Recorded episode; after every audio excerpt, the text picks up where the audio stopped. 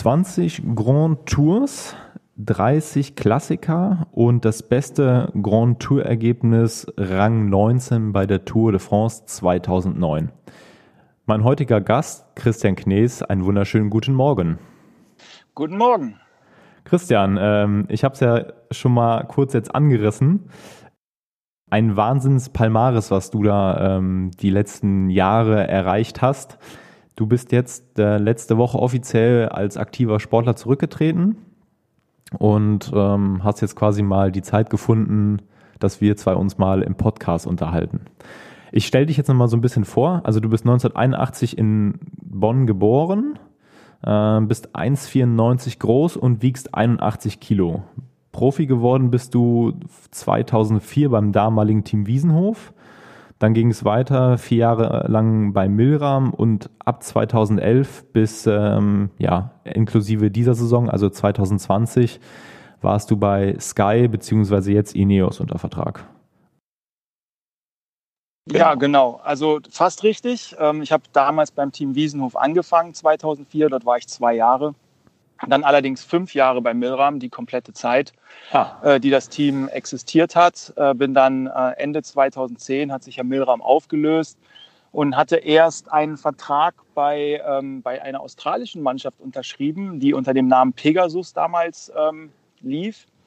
Die dann, wir hatten schon ein Trainingslager in Australien im Ende November, Anfang Dezember, und aber dann Anfang Dezember dann doch nicht stattgefunden hat. Da hat sich der Finanzier zurückgezogen. Eigentlich müsste ich jetzt sagen, leider natürlich, aber für mich war das dann der Glücksfall, dass ich dann last minute nach ein paar Tagen Warten und energischer Suche am 24. Dezember mit Dave Brailsford telefoniert habe und noch einen Platz im damaligen Team Sky bekommen hat, wo dann 10 Jahre draus wurden.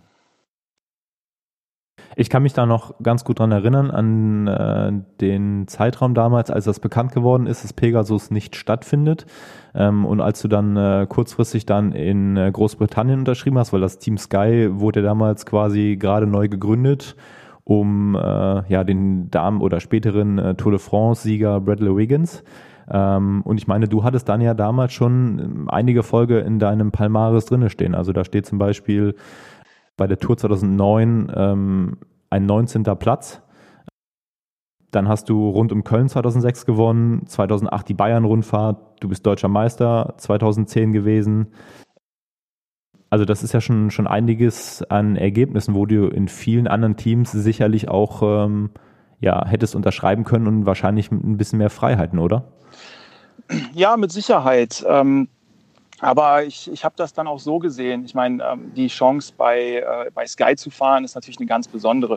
2010 gab es schon Sky, als ich noch bei Milram war. Also ich bin dann in der zweiten Saison dazu gestoßen. Und das war halt Sky, was die im ersten Jahr schon aufgefahren haben, grandios. Da hat man als Konkurrent neidisch vor den Trucks gestanden und gefragt, ob man mal reingucken darf, weil es halt die ersten Trucks waren mit den Slideouts an der Seite und halt schon sehr beeindruckend war. Und dann habe ich es halt einfach so gesehen, dass bei Milram war ich erfolgreich, aber dann doch nicht so erfolgreich. Ich meine, ich habe Achtungserfolge erzielt, aber der ganz große Sieg ist ausgeblieben. Dass ich dann die Chance hatte, bei Sky zu fahren, habe ich natürlich nicht gezögert und habe mir halt gesagt, okay, das wird wahrscheinlich, und das hat sich natürlich auch im ersten Jahr abgezeichnet, auf eine Helferrolle hinauslaufen. Ganz einfach, weil halt auch die Leute, die dort waren, mit einem Wiggins, der eine Tour gewinnen will, und halt es war immer einer da, der Support braucht. Dann habe ich mir halt gesagt, okay, ich könnte auch weiter versuchen, irgendwie meine eigenen Ergebnisse einzufahren und Mittelmaß, sehr gutes Mittelmaß zu sein, oder ich bin halt wirklich in dem, was ich mache, mit einer der Besten, und so habe ich mich dann halt auf die sogenannte Wasserträgerrolle, Domestikenrolle spezialisiert und dann halt auch über die Jahre dann immer ausgeübt. Damit bist du ja in Deutschland auch, glaube ich, somit der erfolgreichste Fahrer, weil wenn ich es richtig in Erinnerung habe, dann gibt es keinen anderen Profi, ob jetzt aktiv oder schon zurückgetreten, der als Helfer so oft bei Grand Tour-Erfolgen mit dabei war. Ich meine, bei dir sind es 4 Stück. 4 Stück, genau. Ich meine, wir haben zum Beispiel Markus Burkhardt, Burgi, der mal mit Kettle Evans die Tour gewonnen hat. Aber an 4 Siegen dabei gewesen zu sein, das ist schon was Besonderes. Und was halt auch sehr besonders ist, was vielleicht gar nicht so viel in der Öffentlichkeit Beachtung gefunden hat, wo ich aber sehr stolz drauf bin, ist das Triple mit Froome geholt zu haben. Die 3 Rundfahrten, die er hintereinander gewonnen hat. Die Tour 2017, die Vuelta 2017 und dann den Giro 2018. Bin ich der einzigste Fahrer, der bei allen 3 Rennen mit ihm am Start war. Und ja, das ist natürlich was Besonderes gewesen, dieses Triple da mit ihm zu holen.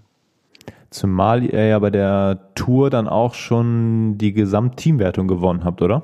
Ja, genau. Das ist, wenn ich gefragt werde, oder ich bin jetzt auch oft gefragt worden, was ist so der schönste Moment? Es fällt schwer, einen schönen Moment der Karriere herauszusuchen. Natürlich sind die Einzelerfolge schön, und ich möchte sie nicht missen, aber da bei der Tour 2017, die ja erstmal natürlich in Deutschland gestartet ist, in Düsseldorf, ganz großes Erlebnis, ganz großes Kino. Ist ja auch direkt bei dir fast genau, also gewesen. Sozusagen Heimrennen und das dann mit Fumi die Einzelwertung gewonnen zu haben, dort meinen Beitrag geleistet zu haben und dann auch noch die Teamwertung gewonnen zu haben und als Team dann wirklich gemeinsam auf dem Champs-Élysées auf dem Podest zu stehen, ist, glaube ich, der Moment, den ich meinen Enkeln noch erzählen werde. Lass uns mal so ein bisschen auf die Sache eingehen, wie du damals zu dem Team gekommen bist. Also wir stellen uns die Situation vor, wir haben letztendlich schon Winter, du bist schon im Trainingslager mit deinem eigentlich damals geplanten Team gewesen und dann habt ihr ja kurzfristig, ich glaube von der UCI damals, die Lizenz verwehrt bekommen. Beschreib mal so ein bisschen, wie das dann abgelaufen ist und wie du dann wirklich an Dave Brailsford drangekommen bist. Ja, also ich war dann wieder zu Hause. Wie gesagt, wir hatten schon unser erstes Trainingslager gehabt. Als ich dann wieder zu Hause war nach dem Trainingslager, war dann die Situation, dass wir die Lizenz nicht bekommen haben, die wir angepeilt haben und dadurch dann der Finanzier des Teams sich zurückgezogen hat. Und wir standen dann alle ohne Vertrag da. Das war ja nicht nur ich, das war das komplette Team und auch die Betreuer, die dort unterschrieben hatten, die wieder ohne Vertrag da standen. Und wir mussten alle auf die Suche gehen. Das ist natürlich im Dezember eine schwierige Situation, wo jeder weiß, eigentlich sind die Teams so gut wie voll. Das Budget ist ziemlich wahrscheinlich aufgebraucht. Da habe ich dann zum Glück, ich habe die ganzen Jahre mit einem Manager zusammengearbeitet, der sich um Verträge für mich gekümmert hat. Das war für ihn natürlich dann auch eine schwierige Zeit. Er musste bei allen Teams Klinken putzen und dass es dann im Endeffekt Sky geworden ist, war Glück. Sie hatten 29 Fahrer unter Vertrag. Sie konnten sich vorstellen, mich als 30. Fahrer zu nehmen und so kam dann eins zum anderen. Jetzt ist das ja so, dass im normalen Berufsleben, also für Leute, die entweder am Schreibtisch arbeiten oder einer anderen Tätigkeit nachgehen, man sich im Grunde genommen bewirbt, wenn man nicht gerade von jemand angesprochen wird. Das heißt, man legt Bewerbungsunterlagen vor, man sagt, was sind meine Stärken, das sind meine Schwächen. Wie genau funktioniert das dann in einem Radteam? Also gerade in ein zahlenaffines Team, wie das ja Team Sky letztendlich ist, musst du da Werte vorlegen oder wie genau stellt man sich das vor? Nee, also Werte vorgelegt habe ich da nicht. Ich meine, man kennt sich im Radsportzirkus und ich habe, meine Ergebnisse hatten schon Beachtung gefunden in dem Team. Und damals war der sportliche Leiter Sean Yates gewesen, der sehr beeindruckt war von meiner Leistung und auch dieses Christian als Windschattengeber für Bradley schon aufgrund auch meiner Statur im Hinterkopf hatte. Wenn man das Gesamtziel des Teams Tour de France-Sieg betrachtet. So kam dann halt eins zum anderen. Ich war auf einmal wieder frei, das Team hatte noch einen Platz und wir sind dann in die Gespräche. Mein Manager ist dann auf das Team zu, hat gesagt, hier, Christian ist wieder zu haben, könnt ihr euch das vorstellen? Das Team konnte sich das vorstellen und so taucht man dann in die Gespräche ein, bis das dann halt zum Vertragsabschluss gekommen ist. Jetzt ist ja das erste Jahr bei Sky so ein bisschen holprig gewesen, also bei der Tour lief es dann nicht so wie geplant, nachdem Wiggins ja schon den Giro auch in den Beinen hatte und da, ich glaube, den Prolog auch gewonnen hatte, war es dann bei der Tour nicht ganz so erfolgreich. Nee, das verwechselst du jetzt. Mit 2010 war das so, wo er den Giro gefahren ist und dann die Tour auch schon relativ holprig war im ersten Jahr. Genau, das erste Jahr von Sky. Da bin ich ja noch nicht bei Sky gewesen, da war ich ja noch bei Milram. Genau, so du bist dann 2011 hergekommen. Ja genau, ich bin 2011 gekommen, aber das Jahr war auch holprig, denn Bradley ist dann bei der Tour, die dann Cadel Evans am Ende gewonnen hat, mit einem Schlüsselbeinbruch ausgestiegen oder musste aufgeben, hatten aber davor schon die Dauphiné gewonnen, das heißt, er war einer der Mitfavoriten. Das war natürlich nicht toll, seinen Leader, auf den man aufpassen musste, auf dem Boden zu sehen und dass er mit einem gebrochenen Schlüsselbein dann das Rennen aufgeben musste. Wie genau stellt man sich das vor, in so ein Tourteam dann am Ende auch einberufen zu werden? Das heißt, letztendlich ein Team hat meistens so um die 30 Fahrer. Das heißt, die meisten von denen haben ja wirklich richtig Lust, auch die Tour zu fahren, weil die Tour de France ist nun mal das Event im Kalender eines jeden Radfahrers. Wie wird da genau ausgewählt? Auch da wieder anhand von Kenntnissen der sportlichen Leitung oder auch tatsächlich wirklich anhand reiner Zahlen? Weil man sagt ja ganz gerne, dass bei Sky halt wirklich die Zahlen halt wirklich zählen. Ja, natürlich, die Zahlen zählen. Ich meine, du musst einfach auch in Form sein, um an der Tour teilnehmen zu können. Und das lässt sich ja heutzutage alles sehr gut an Wattwerten und an Leistungsdaten absehen. Aber dazu kommt natürlich auch noch die Erfahrung, die du mit reinbringst in so ein Tourteam und dann natürlich auch der Aufgabenbereich, den du abdecken kannst. So ein Tourteam wird eigentlich aufgestellt, wenn man sich das vorstellt, kann man das ganz gut vergleichen mit einer Fußballmannschaft auch. Es bringt ja nichts, mit nur Stürmern sich aufzustellen, sondern man muss so ein Team schon ausgeglichen aufstellen. Man braucht Helfer für Flachetappen, mittelschwere Etappen, Bergetappen, damit man für alle Gegebenheiten auch Leute zur Verfügung hat. Denn ein Bergfahrer kann nicht den ganzen Tag so in der flachen eine Ausreißergruppe wieder einholen, wie das halt so jemand wie ich zum Beispiel, der relativ robust ist, kann. Dazu kommt dann auch noch natürlich, dass, wie du sagst, Tour ist das Ereignis, das ist das, wo alle fahren wollen. Und das ist schon mal der erste Sieg eigentlich in einem Team wie Sky für eine Tour de France und für eine Grand Tour generell nominiert zu werden. Man muss sich das so vorstellen, dass das jetzt in einem Zeitraum im Winter der erste Plan gemacht wird und dann meistens so 12 bis 15 Fahrer in der Vornominierung für diese kommende Tour de France dann sogenannte Longlist. Die sogenannte Longlist, die auch der UCI und der Tourorganisation dann gemeldet werden muss. Und da wird dann über den Zeitraum Richtung Tour ausgesiebt, geguckt, wer ist in Form, wie stellen wir das Team zusammen. Man muss die Strecke natürlich im Auge behalten, wie viele Flachetappen gibt es mehr Bergetappen. Also es ist ein sehr komplexes Thema, so ein Grand Tour-Team zusammenzustellen. Ich habe jetzt so im Vorhinein für die Episode mal für mich überlegt, wo würde ich dich jetzt als Fahrertyp einordnen, auch wenn man natürlich die Erfolge beobachtet hat, die du in den Jahren eingefahren hast. Ich hatte es ja gerade schon mal erwähnt, du bist 20 Grand Tours gefahren, nur bei einer einzigen, ich glaube bei der Vuelta 2014 bist du nicht angekommen. Dann bist du 8-mal Paris-Roubaix gefahren, 4-mal Lüttich-Bastogne-Lüttich, 5-mal Mailand-Sanremo, 11-mal die Flandern-Rundfahrt und 3-mal die Lombardei-Rundfahrt. Sprich, du hast alle Monumente des Radsports im Grunde genommen mitgenommen, die aber vom Grundprinzip her komplett verschieden sind. Dazu kommt noch, dass du witzigerweise bei der Herald Sun Tour die Bergwertung gewonnen hast. Also ich könnte jetzt für mich gar nicht 100% rauskristallisieren, wo deine absolute Stärke war. Was würdest du sagen? Ja, also ich würde mich als Allrounder bezeichnen. Ich kann alles, das sage ich so gern, ich kann alles, nur nichts richtig. Ich kann relativ gut sprinten, aber ich bin kein Sprinter. Ich kann relativ gut Bergfahren, aber ich bin kein Bergfahrer. Ich kann eigentlich relativ gut Klassiker fahren, aber für das Ergebnis ganz vorne hat's halt wirklich nicht gereicht. Aber dadurch, dass ich halt alles gut kann, bin ich halt der perfekte Helfer.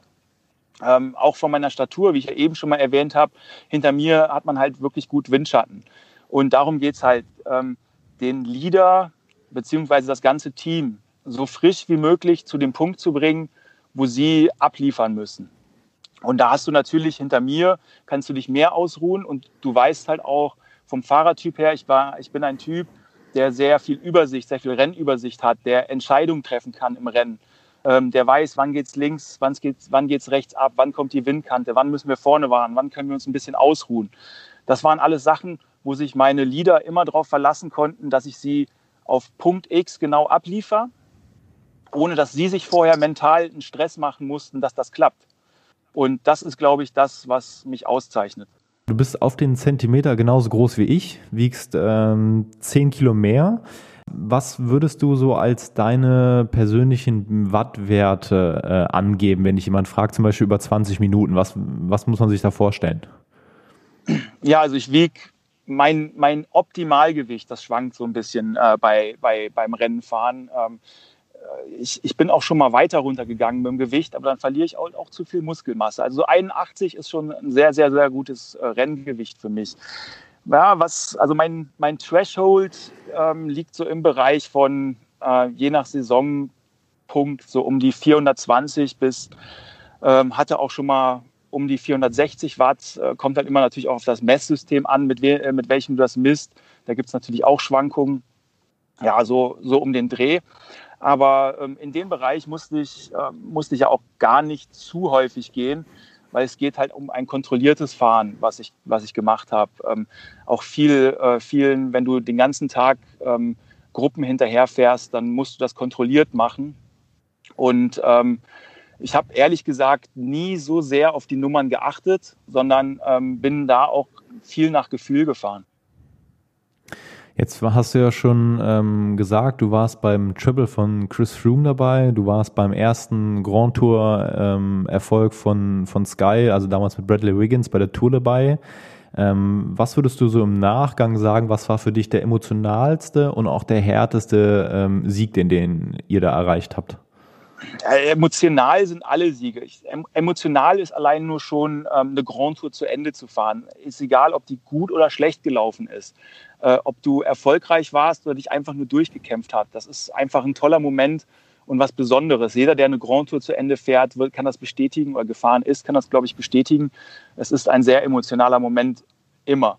Aber natürlich diese Grand Tour dann auch noch gewonnen zu haben, ja, es ist was ganz Spezielles. Als schwerste Grand Tour würde ich tatsächlich nicht die Tour beschreiben, sondern die Vuelta 2017, die wir gewonnen haben. Weil eine Tour muss man sich so vorstellen, da geht es natürlich für viele Teams um viel. Sie wollen erfolgreich sein. Es gibt Flachetappen, wo Sprinterteams reinkommen und dir helfen, weil sie das Interesse haben, die Ausreißergruppe wieder zurückzuholen. Und es gibt Bergfahrer, die Interessen haben, eine Etappe zu gewinnen. Und da kriegt man von vielen unterschiedlichen Seiten Hilfe. Und das kann man immer ein bisschen ausspielen, um sich dann ein bisschen zu schonen. Und tatsächlich bei dieser Vuelta war das so, die ersten 1,5 Wochen war alles sehr eng. Es war immer eine relativ große Gruppe vorne raus, die wir nicht so weit weglassen könnten, um das rote Trikot zu behalten konnten. Und die Interessen der anderen Teams waren sehr gering. Da haben die Sprinter-Teams gesagt, ja, was geht ja am Ende so einen kleinen Berg hoch? Das ist vielleicht zu schwer für uns. Also helfen wir euch erstmal nicht, erst wenn wir über den Berg rübergekommen sind. Andersrum haben die Teams mit Bergfahrern wieder gesagt, ja, aber das Finale ist zu einfach. So ist halt sehr, sehr viel Arbeit an Ian Standard und mir hängen geblieben. Und wir mussten wirklich buckeln, damit wir alles unter Kontrolle halten in dem Rennen. Und ja, das war wirklich ein hartes Stück Arbeit, diese Vuelta, aber wie man ja im Nachhinein weiß, wir haben alles unter Kontrolle behalten und am Ende gewonnen. Und dann gegen Ende, wenn dann die Zeitabstände wieder größer werden, dann hat man mehr Zeit, mit der man spielen kann. Dann ist vielleicht mal einer in der Gruppe, der nur 10 Minuten hat, und dann kann man die Gruppe auch mal ein Stückchen weiter wegfahren lassen. Aber am Anfang war halt alles so kompakt beisammen, dass wir die Gruppe immer relativ nah halten mussten und das ja, sehr, sehr anstrengende Arbeit war. Du bist als extrem loyaler Mensch bekannt. Also das sieht man ja auch daran, dass du letztendlich bei Milram lange gefahren bist. Du warst jetzt bei Sky/Ineos extrem lang dabei und wechselst dann jetzt auch ja, auf die andere Seite, also letztendlich in die wahrscheinlich sportliche Leitung. Da reden wir gleich noch ein bisschen drüber. Wie ist das, wenn man so lange für Teams fährt? Hat man dann halt auch mal Angebote von anderen Rennstellen, die einen abwerben wollen? Gab es das? Ja, das kommt schon vor, dass man ist natürlich als Fahrertyp auch interessant für andere Teams, die Leader haben. Aber ich freue mich immer, wenn ich in mein Team-Environment zurückkomme. Also ich habe wirklich bei Sky Ineos eine Heimat gefunden. Und wenn es dann um die Auslotung von Verträgen ging, dann waren sie auch immer sehr loyal. Ich meine, ich habe in den 10 Jahren dort kein Rennen gewonnen, aber sie haben aber für mich persönlich jetzt, also ich habe keinen persönlichen Sieg, aber trotzdem dann 10 Jahre im weltbesten Team zu bleiben und einem der weltbesten Sportmannschaften generell, glaube ich, ist ja schon eine Auszeichnung für sich. Und es ist dann, da habe ich dann auch nie lange überlegt, wenn es dann in die Vertragsverhandlungen reingeht, kam dann relativ schnell eine Verlängerung meistens und habe dann auch gar nie überlegt zu wechseln, weil ich mich halt einfach zu Hause gefühlt habe. Man weiß auch um deine Qualitäten bzw. sie zu schätzen. Ja genau, sonst hätte ich wahrscheinlich auch nicht 10 Jahre in dem Rennstall überlebt, weil natürlich ist es ein Business und nur wenn du gut bist, bekommst du auch einen neuen Vertrag. Also es ist ja keine Wohlfahrt. Zumal wir ja im Radsport meistens von 1, 2, maximal 3 Jahresverträgen reden, wenn wir nicht gerade Remco sind, oder? Genau, also wir reden von 1, 2 Jahresverträgen in meinem Fall, die ich über eigentlich meine ganze Karriere hatte. Jetzt hat sich das Team ja in den letzten 1, 2 Jahren vom Typ her schon verändert, einfach auch personell. Das heißt, es sind viele neue, junge Rennfahrer dazugekommen, es sind viele gegangen, haben ihre Karriere beendet. Einer der größten des Sports, also Chris Froome, mit dem du 3 Grand Tours letztendlich gewonnen hast, wechselt jetzt auch das Team, wechselt zur Israel Startup Nation. War das jemals für dich irgendwie die Option, dorthin als Fahrer oder als Betreuer mitzugehen? Ja, natürlich wäre das was, ist das was, wo ich drüber nachgedacht habe, was eine Option hätte sein können. Aber dadurch, dass, wie ich ja schon gesagt habe, ich mich bei Ineos sehr wohl gefühlt habe und es dann im Endeffekt jetzt auch wieder so war, dass dann klar war, dass ich bei Ineos weiter meine Heimat habe, dann zwar nicht mehr auf dem Fahrrad, in einer neuen Rolle, war das dann für mich dann doch kein Thema zu wechseln, sondern ich bin glücklich in dem Team. Ich habe wirklich Freunde gefunden und und ich freue mich jetzt auf meine neue Rolle. Jetzt ist das ja so, wenn jemand wie Chris Froome ein Team wechselt, dann liest man das ja auch in den Schlagzeilen. Das heißt, Chris Froome wechselt das Team, was dann im Hintergrund noch weiter mit dazugehört, das erfährt man ja überwiegend teils gar nicht. Also als Beispiel, Vincenzo Nibali hat das Team gewechselt zu Trek, nimmt seinen Bruder mit, nimmt noch 2, 3 andere Fahrer mit, inklusive Betreuer, Masseur, Trainer etc. Wie muss man sich das jetzt in dem Fall von Chris Froome vorstellen? Müsste die Stellen neu besetzen oder wer bleibt, wer geht? Also das heißt jetzt zum Beispiel auch sein Mechaniker, ich glaube, das war immer speziell für ihn so ein bisschen abgestellt. Nimmt er den mit oder bleibt das Team dann soweit bestehen? Nee, also soweit ich informiert bin, bleiben die meisten, bleiben eigentlich alle bei uns. Ich kann das jetzt zum Beispiel anhand von seinem Masseur, den er jetzt die letzten Jahre immer wieder hatte, dem David sagen, der halt sagt, ich habe eine Heimat bei Ineos, hier weiß ich, was ich habe und er bleibt halt bei Ineos. Bei Chris Froome muss man halt sagen, ich habe totalen Respekt vor seiner Entscheidung. Er ist so ehrgeizig, er möchte die noch eine Tour de France gewinnen, dann wäre er der alleinige Rekordhalter. Und er hat halt für sich die Entscheidung getroffen, dass es am besten wäre, dass er nicht bei Ineos bleibt. Weil natürlich die Konkurrenz bei uns, Egan hat die Tour schon gewonnen, wir haben mehrere Fahrer, die von unten nachdrücken und mit Sicherheit auch das Potenzial haben, in der Zukunft eine Tour zu gewinnen, sei es nur ein Theo, der gerade den Giro gewonnen hat und noch viele andere junge Talente. Da hätte er schon alleine einen enormen Konkurrenzkampf um überhaupt die Leaderrolle gehabt innerhalb des Teams. Aber überhaupt diesen Hunger zu haben wie Chris Froome. Ich glaube, viele andere Menschen würden halt einfach sagen, ach, ich habe sie 5-mal gewonnen, ich bin oben mit allen anderen, die sie 5-mal gewonnen haben. Und ach, das reicht dann auch. Aber er hat halt noch diesen Ehrgeiz, diesen Drive, sich nochmal, und er hat ja sogar für 5 Jahre unterschrieben, sich nochmal 5 Jahre zu quälen, um sein Ziel zu erreichen. Also da habe ich allerhöchsten Respekt vor seiner Einstellung. Kann ich auch nur so bestätigen. Also ich habe das gelesen und habe gedacht, okay, Israel, das war jetzt so die letzte Option, die ich jetzt für mich so auf dem Schirm gehabt hätte. Also so einfach rein vom Bauchgefühl her. Aber es ist, wie du schon sagst, tiefster Respekt für die Art und Weise, die er an den Tag legt. Das heißt, sich von dieser Verletzung, die für viele andere schon das Karriereende gewesen wären, sich zurückzukämpfen, teilweise wahrscheinlich auch mit einer Menge Kritik jetzt bei der Vuelta, dass es halt noch nicht ganz so lief, wie er sich das vielleicht auch vorgestellt hat, aber trotzdem durchzufahren und für andere zu arbeiten, das zeichnet schon in meinen Augen wirklich einen Sportsmann aus. Das verdient, glaube ich, allergrößten Respekt, und ich würde mich wahnsinnig freuen, wenn er das tatsächlich hinbekommt. Also das wäre, glaube ich, eine coole Sache. Ja, und man muss auch sagen, dass er natürlich Israel ihm da einen super Paket zusammengeschnürt hat, ihm super Helfer jetzt an die Seite gestellt hat. Und also das ist ein Team, was jetzt über die Jahre sich immer weiterentwickelt hat. Und also ich bin wirklich gespannt und ich freue mich auf den Zweikampf mit ihm dann in den nächsten Jahren. Lass uns mal so ein bisschen über deine sportliche bzw. deine Zukunft reden. Sportlich geht es ja auf jeden Fall weiter. Einerseits wirst du in die sportliche Leitung wechseln bei Ineos, beziehungsweise du hast mir mal erzählt, dass du so eine Art Übergangsjahr einlegen wirst, sprich du wirst in jeden Bereich mal so ein bisschen reinschnuppern, um zu gucken, was liegt dir am besten. Was vermutest du oder was weißt du schon, was da auf dich zukommt?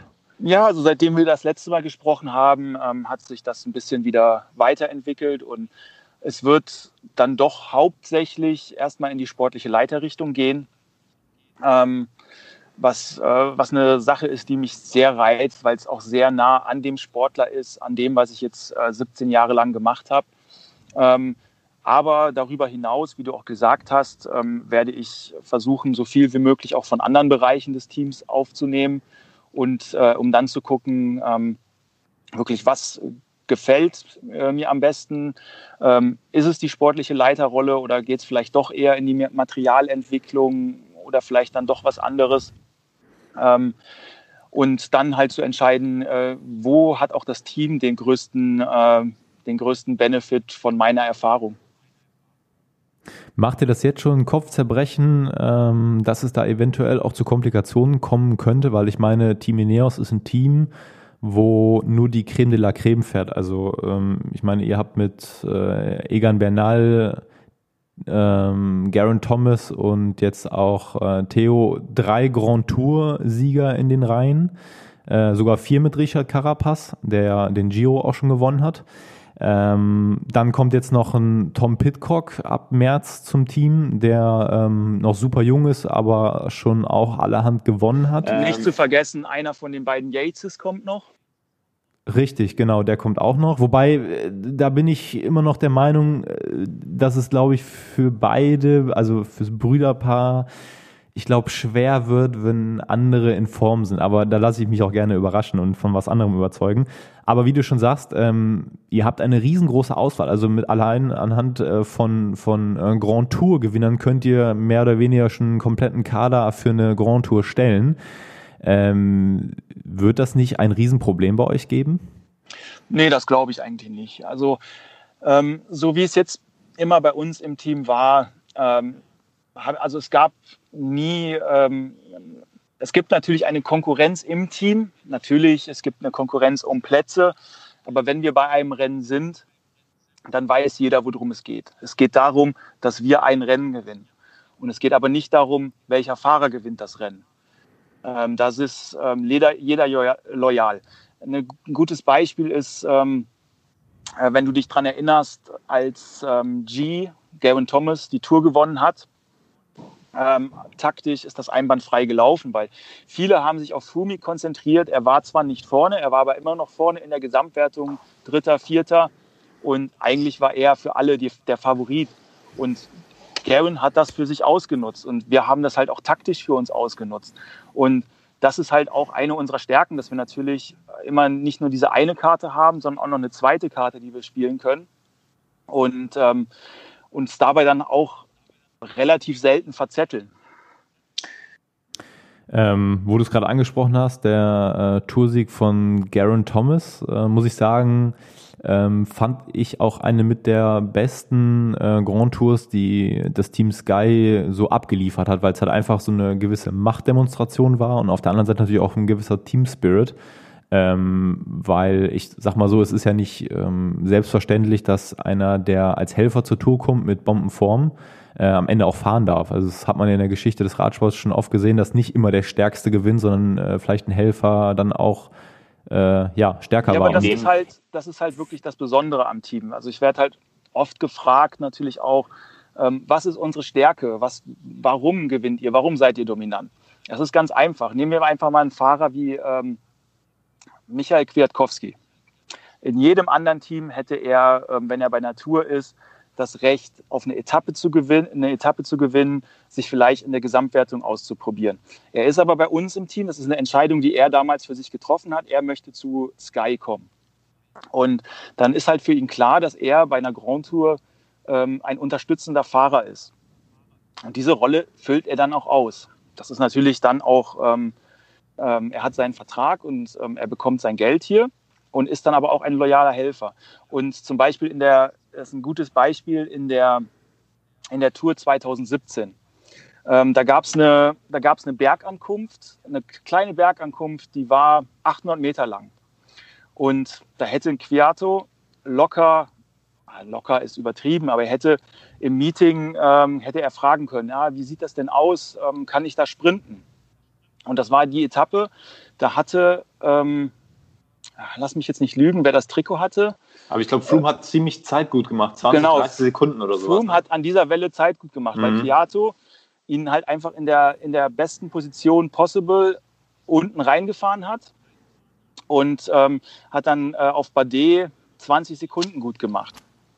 Bardet, bei AG2R war es dann wieder was anderes. Sein Helfer, der diese Rolle von Kwiatkowski hatte, hat versucht, um den Etappensieg mitzusprinten und hat halt Bardet nicht geholfen, vorne im Feld zu bleiben. Und das ist halt dieser Team-Spirit, der uns ausmacht. Da wird halt nicht gefragt, heute wäre eine Etappe für mich, kann ich denn fahren? Nein, jeder weiß, was das Ziel des Teams ist. Das Team möchte gewinnen und da ordnet sich jeder unter. Ja, ist auf jeden Fall immer sehr cool und beeindruckend auch zu sehen, dass so Leute wie gesagt, Kwiatkowski und auch viele andere sich da jahrelang aufopfern. Und ich meine, der war schon Weltmeister, der hat schon Strade gewonnen. Genau, und er kommt dann ja, er hat Mailand-Sanremo gewonnen zum Beispiel. Er bekommt ja auch seine Freiheiten bei Rennen, aber er weiß halt, wenn er zu einer Grand Tour kommt und er hat einen Leader, dann fährt er für seinen Leader. Und das wird dann halt auch von einem Kwiatkowski nicht in Frage gestellt zum Beispiel. Und das macht uns halt als Team wirklich aus. Bevor wir jetzt gleich noch zu deiner nächsten neuen Aufgabe kommen, abschließende Frage zum Team Ineos. Wenn du jetzt 2021 im Auto der sportlichen Leitung mitsitzt, was wäre für dich der absolute Traum, was du erreichen möchtest? Klassiker-Sieg, Grand Tour und welche Grand Tour, wenn es eine Grand Tour wäre? Ja, gut, das... ich meine, ihr habt ja für jede die Favoriten am Start. Also ich meine, ihr könnt es ja aufteilen und ihr würdet die nächsten 6 Jahre die Grand Tours dominieren. Na, so einfach ist es dann ja auch nicht. Also man muss ja sagen, wir haben Teams wie zum Beispiel Jumbo-Visma, die sehr, sehr gute Arbeit über die letzten Jahre geleistet haben und wirklich eine starke Konkurrenz für uns sind. Und ich bin nicht so vermessen zu sagen, wir gehen an den Start und wir gewinnen jedes Rennen, jede Grand Tour. Aber es ist natürlich das Ziel, jede Grand Tour zu gewinnen. Gut, ich sag mal so, ihr habt zumindest das Werkzeug, um die Grand Tour zu gewinnen. So war es gemeint. Also. Ja, also für mich ist jetzt erstmal das Ziel, in dem ersten Jahr als sportlicher Leiter Erfahrung zu sammeln. Ich habe ein Team um mich rum von erfahrenen sportlichen Leitern. Und auch wenn ich viel über Radsport weiß und auch schon als Road Captain viel Erfahrung gesammelt habe, ist es aus dem Auto heraus nochmal was anderes. Das heißt, ich werde im ersten Jahr jetzt mit Sicherheit Aufgaben haben, dass ich als zweiter sportlicher Leiter bei Rennen bin, viel die Jungs wie zum Beispiel Servais Knaven, Matteo Tossato und unsere anderen sportlichen Leiter halt einfach auch mit beobachte, wie arbeiten sie, wie machen sie das und halt einfach viel lerne im ersten Jahr, um halt dann auch in dem Bereich weiterzukommen. Das ist eigentlich das, was ich dieses Jahr bzw. nächstes Jahr erreichen möchte und mache mir jetzt keine Gedanken darum, bei welchen Rennen das sein wird. Damit es nicht allzu langweilig dann in deiner Aktivität bei Ineos wird, hast du jetzt vor kurzem auch noch deine Partnerschaft in Bezug auf eine Trainingsplattform vorgestellt. Also du hast dich zusammen mit Thorsten Weber zusammengetan und ihr habt PMP gegründet. Erzähl mal so ein bisschen, was das ist. Genau, wir haben, gegründet haben wir es nicht, sondern Thorsten Weber, kurz noch zu seiner Person, er ist ein Ultracyclist. Ich kenne ihn schon ewig lange. Wir sind damals in Rheinbach zusammen Rennen gefahren und unsere Wege haben sich dann wieder gekreuzt vor 1-2 Jahren, haben öfter zusammen trainiert und Thorsten hat dieses kleine Coaching-Business geführt, PMP Coaching. Und so kam dann die Idee, warum wir das nicht zusammen machen. Ich finde seine Art und Weise, wie er das macht, wie er das Coaching führt, wirklich interessant. Und sonst hätte ich auch nicht gesagt, ich steige mit ein. Und ab dem 1.1. werden wir das jetzt zusammen machen. Da geht es dann darum, einfach unser Know-how an jedermann weiterzugeben.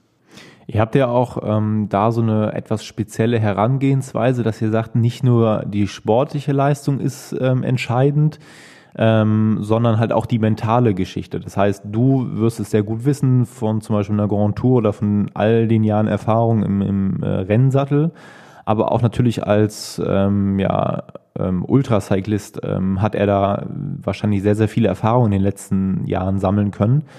Was vermutest du, wie viel macht das am Ende aus, die mentale Seite? Ja, auf jeden Fall sehr, sehr viel. Also bei uns geht's darum, erstmal unsere Sportler weiterzubringen und sie von unserem Know-how profitieren zu lassen. Das Ganze soll aber auf einer realistischen Basis stattfinden. Das heißt, wir machen Trainingspläne, die nicht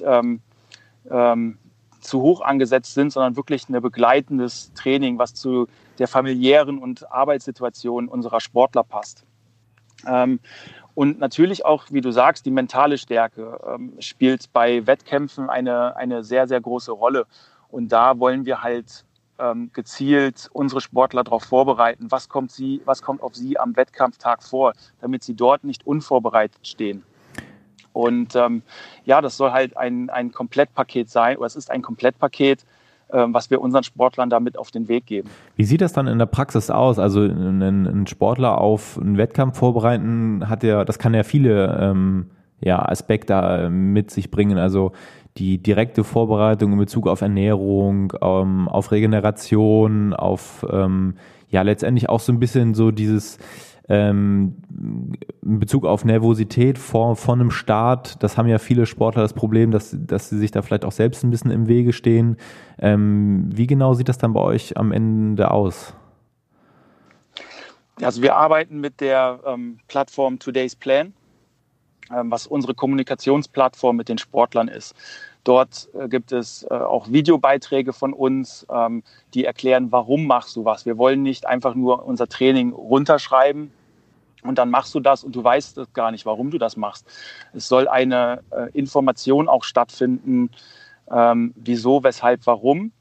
Und dann, wie du sagst, halt Richtung Wettkampf, dir dann auch die Nervosität zu nehmen. Und wenn du einfach auf einen Wettkampf dich vorbereitest ohne einen Plan, dann stehst du mit Sicherheit zwar am Start, aber du bist nicht optimal vorbereitet.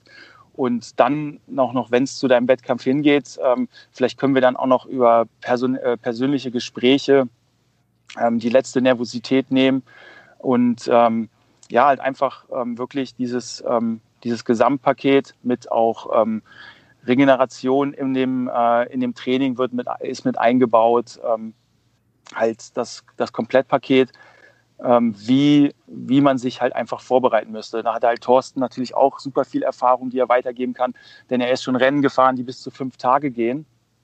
Und da muss man halt mental fit sein, natürlich. Hattest du in deiner eigenen sportlichen Laufbahn jemals Momente, wo du am Start gestanden hast und warst extremst nervös? Gab es sowas?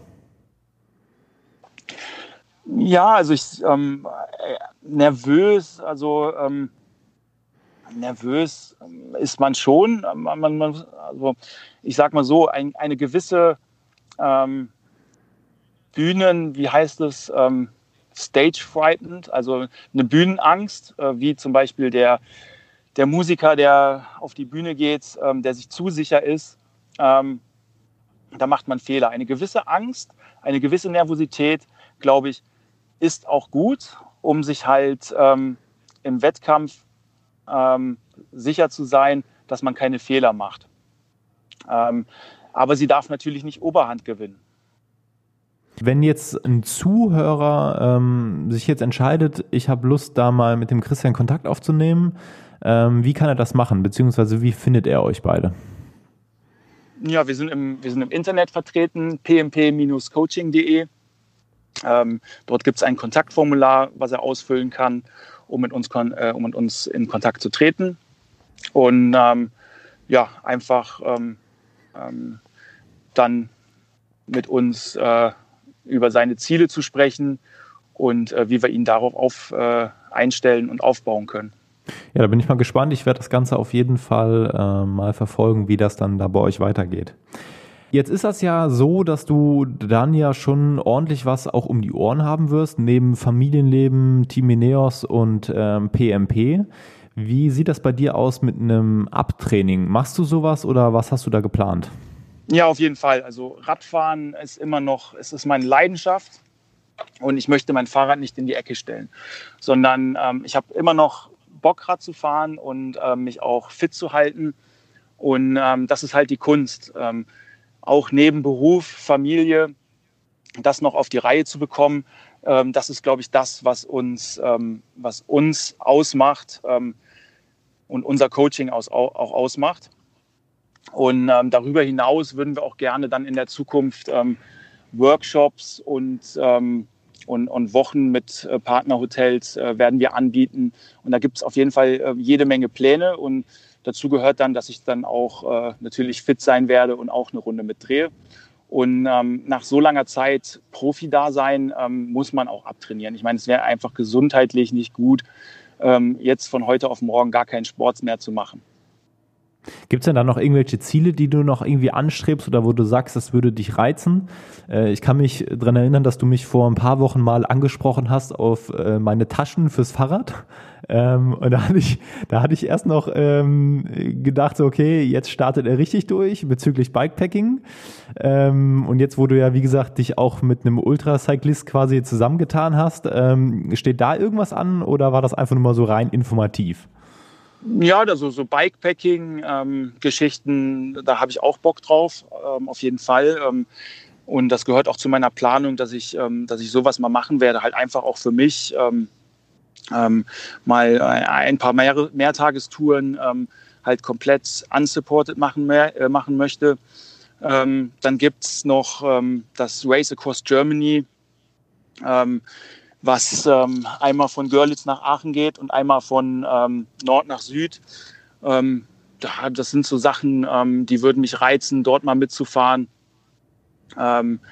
Ansonsten hier direkt in meiner Heimat, Rad am Ring, ist eine super tolle Veranstaltung. Vielleicht werde ich da mal das 24-Stunden-Rennen fahren oder ich bin ja seit Jahren schon in der Legends-Staffel aktiv. Dort werde ich mit Sicherheit auch wieder am Start stehen. Also es gibt noch einige sportliche Ziele auch als Hobbyfahrer, die ich noch verfolge. Das heißt, wenn jetzt irgendjemand wirklich Interesse daran hat, mal mit dir da in Kontakt zu treten, dann sieht man dich auf jeden Fall auch nächstes Jahr bei Events, also wenn sie denn stattfinden, auch in ganz Deutschland im Grunde genommen mal. Ja, das könnte gut passieren. Ob es jetzt unbedingt 2021 wird, das weiß ich noch nicht, aber auf jeden Fall, denke ich, bei Events werde ich immer wieder vor Ort sein. glaube, wenn ich es jetzt richtig mir notiert habe, 5-mal Mailand-Sanremo gefahren, also ein UCI-Rennen, was 300 Kilometer hat. Was ist deine längste Radtour, die du jemals gemacht hast? Ja, die war tatsächlich bei Mailand-Sanremo. Sanremo, also beziehungsweise einmal bin ich letzten Winter rund um Mallorca gefahren. Oh, das ist auch schön. In der Gruppe, sehr schöne Tour. Lass mich nicht lügen, wie viele Kilometer das genau waren. Einmal tatsächlich bei Mailand-Sanremo ist mir ein Ding passiert, dass es dann hieß, ja, die Teambusse, die stehen dort die Straße runter, ist aber ein Stückchen. Und dann komme ich bei den Teambussen an und dann hieß es, ja, aber euer steht in die andere Richtung. Da habe ich dann auch nochmal 20 Kilometer extra auf dem Tacho gehabt. Ja, also da in dem Bereich war bis jetzt meine längste Radstrecke, die ich bis jetzt so gemacht habe. Vielleicht schaffen wir es ja mal dieses oder also nächstes oder übernächstes Jahr mal zusammen eine längere Tour zu fahren. Oder wir sehen uns auf einem von euch organisierten Events. Das wäre auch eine coole Sache. Ja, gerne, auf jeden Fall. Gut, dann möchte ich mich erstmal für deine Zeit bedanken. Das war super informativ, was du da alles zu erzählen hattest, so auch mal ein bisschen von hinter den Kulissen. Und ja, ich wünsche dir auf jeden Fall für deine beiden neuen Aktivitäten alles Gute, dass es beides erfolgreich wird, wovon ich jetzt einfach mal ausgehe, weil ich sag mal, du bist jemand, der, ja, ich glaube, ehrgeizig ist und auch schon immer eine Menge Erfahrung und Erfolg vorweisen kann. Von daher bin ich mir sicher, dass das auch gut werden wird. Ich bin auf jeden Fall gespannt. Vielen Dank.